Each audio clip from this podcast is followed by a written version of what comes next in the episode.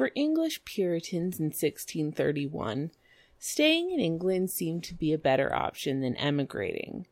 They'd heard about the cold, disease, and hunger in America, and things in the old world were looking pretty good.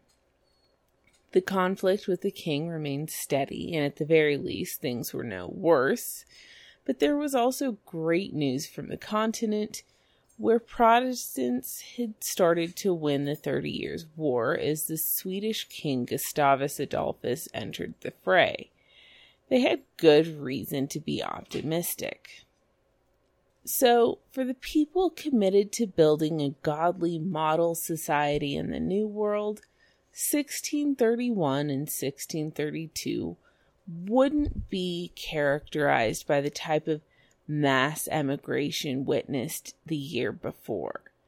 They'd be years of building, planning, and organizing.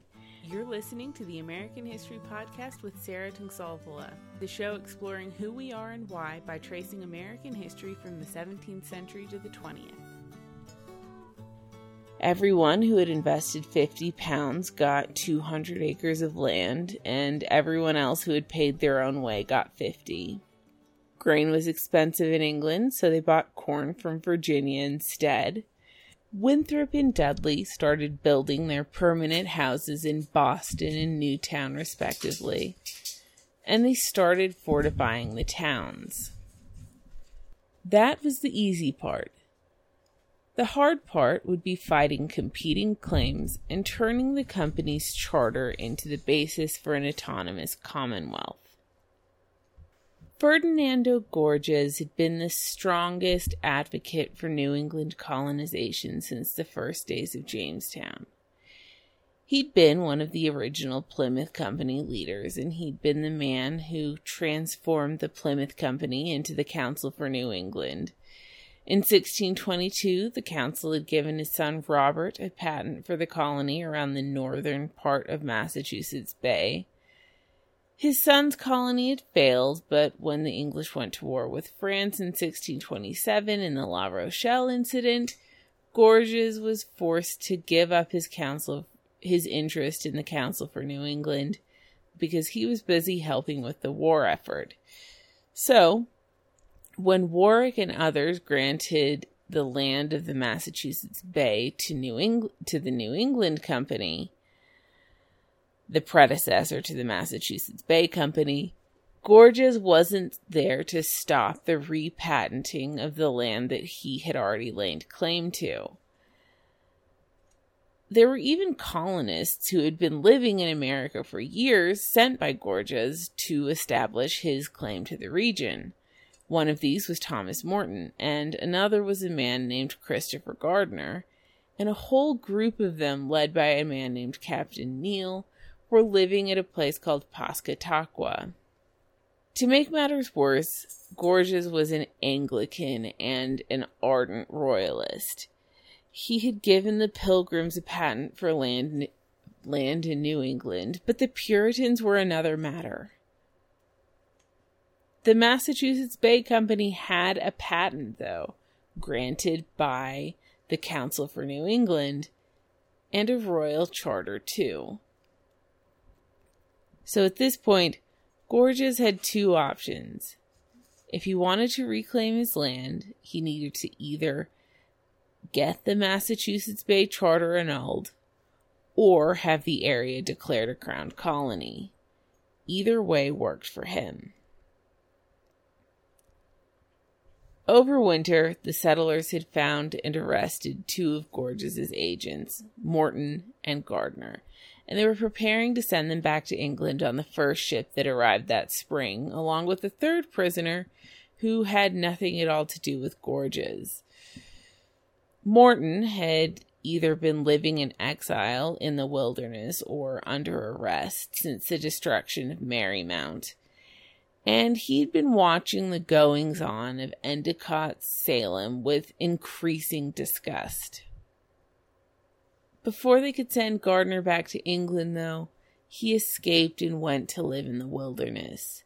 He'd been living in New England since long before the Endicott moved to Salem, along with some servants and family. One of his supposed family members was a pretty young woman, but the Plymouth settlers had always suspected that she was a concubine. Nonetheless, they had allowed him to stay even when they'd arrested Morton. He wasn't going to give guns to the Indians or threaten their trade. The Puritans, however, ordered Gardner be returned to England. It turned out he was a Catholic, a Knight of the Sepulchre, and a descendant of Catholic bishops, and there was some evidence that he had two wives back in England, though he claimed to be divorced. After fleeing Boston, Gardner ended up in Pokanoket territory, and Bradford paid the Pokanokets to arrest him, but emphasized that they must not, under any circumstances, kill him. And when they beat Gardner too seriously in the course of his arrest, Bradford reprimanded the Pokanokets and ordered and ordered Plymouth's doctor to treat his wounds before returning him to Boston. When Gardner had fled, he left his companions in Boston, and the pretty young woman named Mary Grove soon married a Maine fisherman and trader. Gardner accompanied the two to Maine, but soon returned to England anyway. The third prisoner was a man named Philip Ratcliffe, and he wasn't a Gorges agent. In fact, he was an agent of Matthew Craddock, who had specifically given up his governorship to stay behind in England and fight Gorges's rival Patent. He had sent Ratcliffe to take care of the land in the colony, to keep him informed, and to hopefully guide the colonists. Ratcliffe was being exiled for blasphemy. Ratcliffe hadn't been accepted into the Salem church when he arrived. The members of the church decided that he was an Anglican at heart and that he didn't agree with enough Puritan or separatist ideology to be admitted. This may have been true. Salem was extremely strict, but but it could also have been a political choice. Regardless, some settlers had then borrowed money from Ratcliffe, but when he tried to collect the debt, instead of the money, they had sent him a letter telling him that he shouldn't mind these transitory things that perish with the body and that he should instead work on his soul. Ratcliffe was beyond furious. When he got the letter, he launched into a rant declaring, Are these your members? If they be all like these, I believe the devil was the settler was the settler of this church. In response, Endicott charged him with blasphemy and had him whipped, fined forty pounds, that's the average yearly wage for a landowner of the time, had his ears cut off, and had him banished. In England, these three people would form the core of support for Gorges's attempt to oppose the Massachusetts Bay Charter. A few colonists also voluntarily left on that first spring ship called the Lion, including Richard Saltonstall, who would never return to America. Two of his sons had died that winter, and New England just wasn't for him. He stayed connected to and active in the colony's affairs, though, and he went on to help organize the Connecticut colony and ultimately became a prominent parliamentarian during and after the English Civil Wars. The funny thing is that as Massachusetts worked to expel three accused troublemakers back to England, they were inviting the man who would soon become perhaps the most famous troublemaker in the colony's history. Few people came to England in 1631, but Roger Williams was never one to follow the crowds. Born in London, he'd had a spiritual conversion that his father disapproved of, he had studied at Cambridge, but embraced a radical separatist Puritan stance which kept him from getting a job as a minister. As soon as Williams arrived in New England, He rejected a position preaching in Boston, a job most people would kill for, saying he considered the church dishonest in many ways. He didn't want to lead people in worship who refused to renounce the Anglican Church, and in fact, he didn't even want to be part of such a church, so he moved to Salem, though he did strike up a friendship with John Winthrop. Then he went on to say that the charter of the colony was illegitimate because the crown had no right to the land outside of England, and he suggested that the charter be sent back to the king and the land be bought from the Native Americans instead. Then he suggested that no one should be punished for holding religious beliefs different from those in the majority. That's a whole lot of inconvenient or just plain unacceptable ideas, and by summer, Williams would be living in Plymouth. Williams may have been in the top percentile of political and religious agitators in New England but the colonists were far from united in their ideas of how best to run the colony. In transitioning from corporation to commonwealth, the colony's leadership was going to have to violate its charter, and it ran the risk of angering colonists with its new policies. The first charter violation dealt with voting requirements. The previous fall, they'd admitted 107 people as freemen, or full members of the colony with voting rights. In May of 1631, though, Winthrop and others had started to worry that allowing everyone to become a free man could change the goals and directions of the colony. They had a very specific idea of what they wanted the colony to look like, but they also wanted a democratic system as part of that vision. So, to achieve both goals simultaneously, they had to control the voter base. So, they decided that no one would be admitted as a freeman unless he belonged to a church. This made ministers a first line of defense to ensure the political purity of the colony. No one protested the fact that this violated the charter, though, so the changes easily went into effect. In June, the Massachusetts sachem Chickatawbut visited Winthrop to offer peace between the two peoples. The English had been worried about Indian attacks, though in reality there wasn't much that the devastated locals could do to the English, who were now stronger, wealthier, and more numerous than ever. Still, the meeting assuaged their fears. A couple weeks later, though, Gorge- the Gorges issue resurfaced. Captain Neal brought a shallop from Pascataqua carrying a packet of letters addressed to Thomas Morton and Christopher Gardner.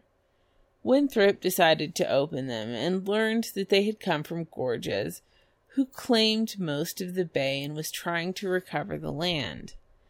Pascataqua's current residents were hostile to Puritan political and religious ideas, so even though the town was outside of the Bay Company's charter, Winthrop sent a trusted associate named Captain Thomas Wigan to defend Puritan interests there and investigate the possibility of setting up a Puritan colony. Wigan and Neal fought about Gorges's claims, and Wigan soon decided to return to America and get a patent for his own town in the area, thus ensuring it fell under Puritan control. A few months later, when Wigan sent Winthrop a letter asking the governor to avenge the deaths of two former Bay Colony servants who had been killed by the Indians, Winthrop refused, saying he didn't have the boats fit for such an expedition and that he was much more worried about Captain Neal and the threat from London. And indeed, Gorges was sending more settlers to enforce his claim to the area. In July, a group of settlers called the Husbandman Company arrived in Sagadahoc, Maine, which they planned to rename Ligonia. These were mostly farmers, as, as Gorges envisioned a farming and fishing based colony. and they were also members of a religious sect called the Familists, an Anabaptist sect originating in Munster, which denied the existence of the Holy Trinity and said that God didn't directly influence events in this world. They soon abandoned their settlement, though, and moved to Boston. From there, they went to Watertown, which was already a more farming oriented plantation than the others. Watertown itself soon became the center of controversy.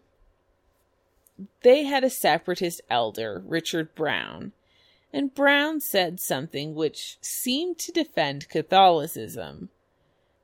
It seemed, he said, that there must be some truth in the Catholic Church if they didn't force people to rebaptize themselves as Protestants. The congregation was shocked and contacted Winthrop, who replied that they should seriously consider whether or not Brown was fit to continue as an elder. The congregation split, with half supporting Brown and half opposing him. Winthrop, Dudley, and some of the assistants went to the town to smooth the tensions, and they they succeeded in achieving a compromise, but the result was only temporary. The next year, the colony's general court voted to raise a levy to fund a protective fence around Cambridge, the town formerly known as Newtown, and Watertown owed eight pounds. A number of residents said that the company wasn't a government and that the charter didn't give the Bay Company the authority to levy taxes, and that therefore the colony didn't have the right to do so. So the town refused to pay.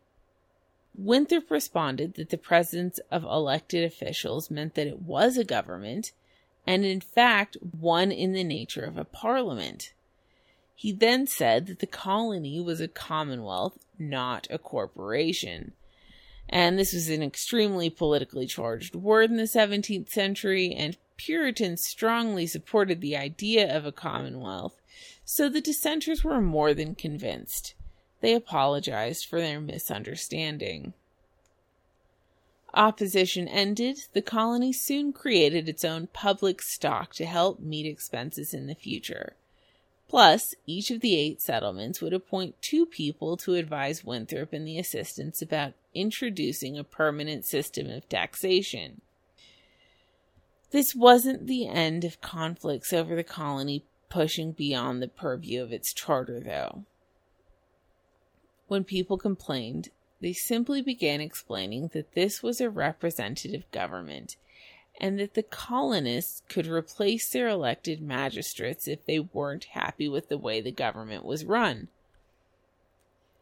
In reality, this wasn't exactly true because the churches had to approve each new voter, and voters had to sign an oath of allegiance to the Massachusetts government.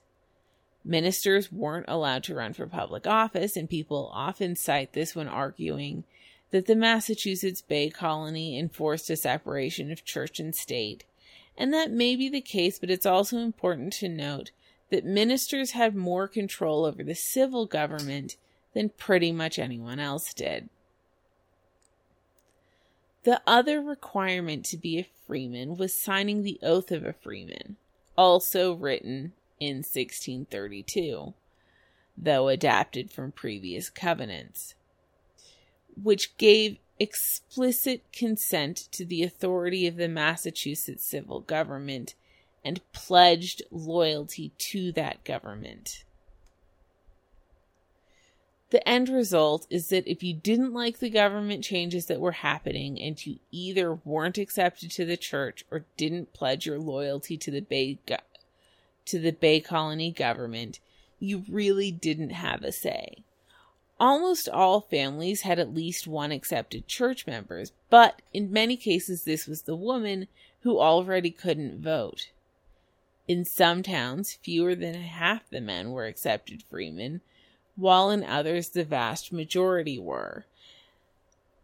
This led to a fair amount of political tension, especially in Watertown, and Winthrop visited the town again in July, this time ending the conflict in a heavier handed way, and this time it worked. Fortunately for the Puritans, though, they weren't the only people who had been dealing with internal struggles. As they worked to solidify peace with the Narragansetts, they heard news that the members of an eastern tribe called the Tarratines had attacked the leaders of a town called Agawam. They'd killed seven men and wounded the two sachems or sagamores named John and James, and they'd taken a bunch of hostages. The English argued that the Sagamores had killed some of the Tarratines' families and that therefore the attack was warranted. The Agawam, whose population had been devastated by disease and who couldn't afford a serious tribal conflict, allowed a group of Puritans to move to Agawam, thus strengthening their own position, and within a year the English had turned it into the new settlement of Ipswich. When Winthrop heard that the French were planning to start setting up towns in the area, he sent his own son to lead the settlers and defend the town's status as a Puritan possession. The French had bought a Scottish plantation near Cape Sables, a colony organized by Cardinal Richelieu himself. Richelieu was also compiling companies of priests and Jesuits to send to the colony, so the Puritans started to rebuild their abandoned forts. And the French weren't the only hostile force out there. In November, Gorges's Captain Neal sent a letter saying that some of the English in Pascataqua had turned to piracy and asking to join forces with the Puritans to fight a common threat. Winthrop called the council and they agreed. They were by no means allies. Back in London, Cradock, Saltonstall, and Humphrey were fighting Morton, Gardiner, and a very upset Ratcliffe. But neither Winthrop nor Neal could afford a pirate presence in New England. And speaking of London, the next year brought terrible news from the Puritan perspective. The Catholics had started to win the Thirty Years' War after the death of the Protestant champion, the Swedish king Gustavus Adolphus. And King Charles had named William Laud as Archbishop of Canterbury. For New England, this would mean a continual flood of migrants which lasted a decade. Thanks for listening. If you have any opinions, thoughts, or theories about anything we've discussed in the show, I'd love to hear from you either on Facebook or Twitter, and you can find those links at the website AmericanHistoryPodcast.net, as well as links to first-hand accounts and things. See you next week.